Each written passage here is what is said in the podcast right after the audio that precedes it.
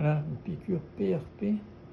Je suis sur un brancard. D'habitude, on ne se fait pas ça sur un brancard. Mais on a déjà préparé le genou.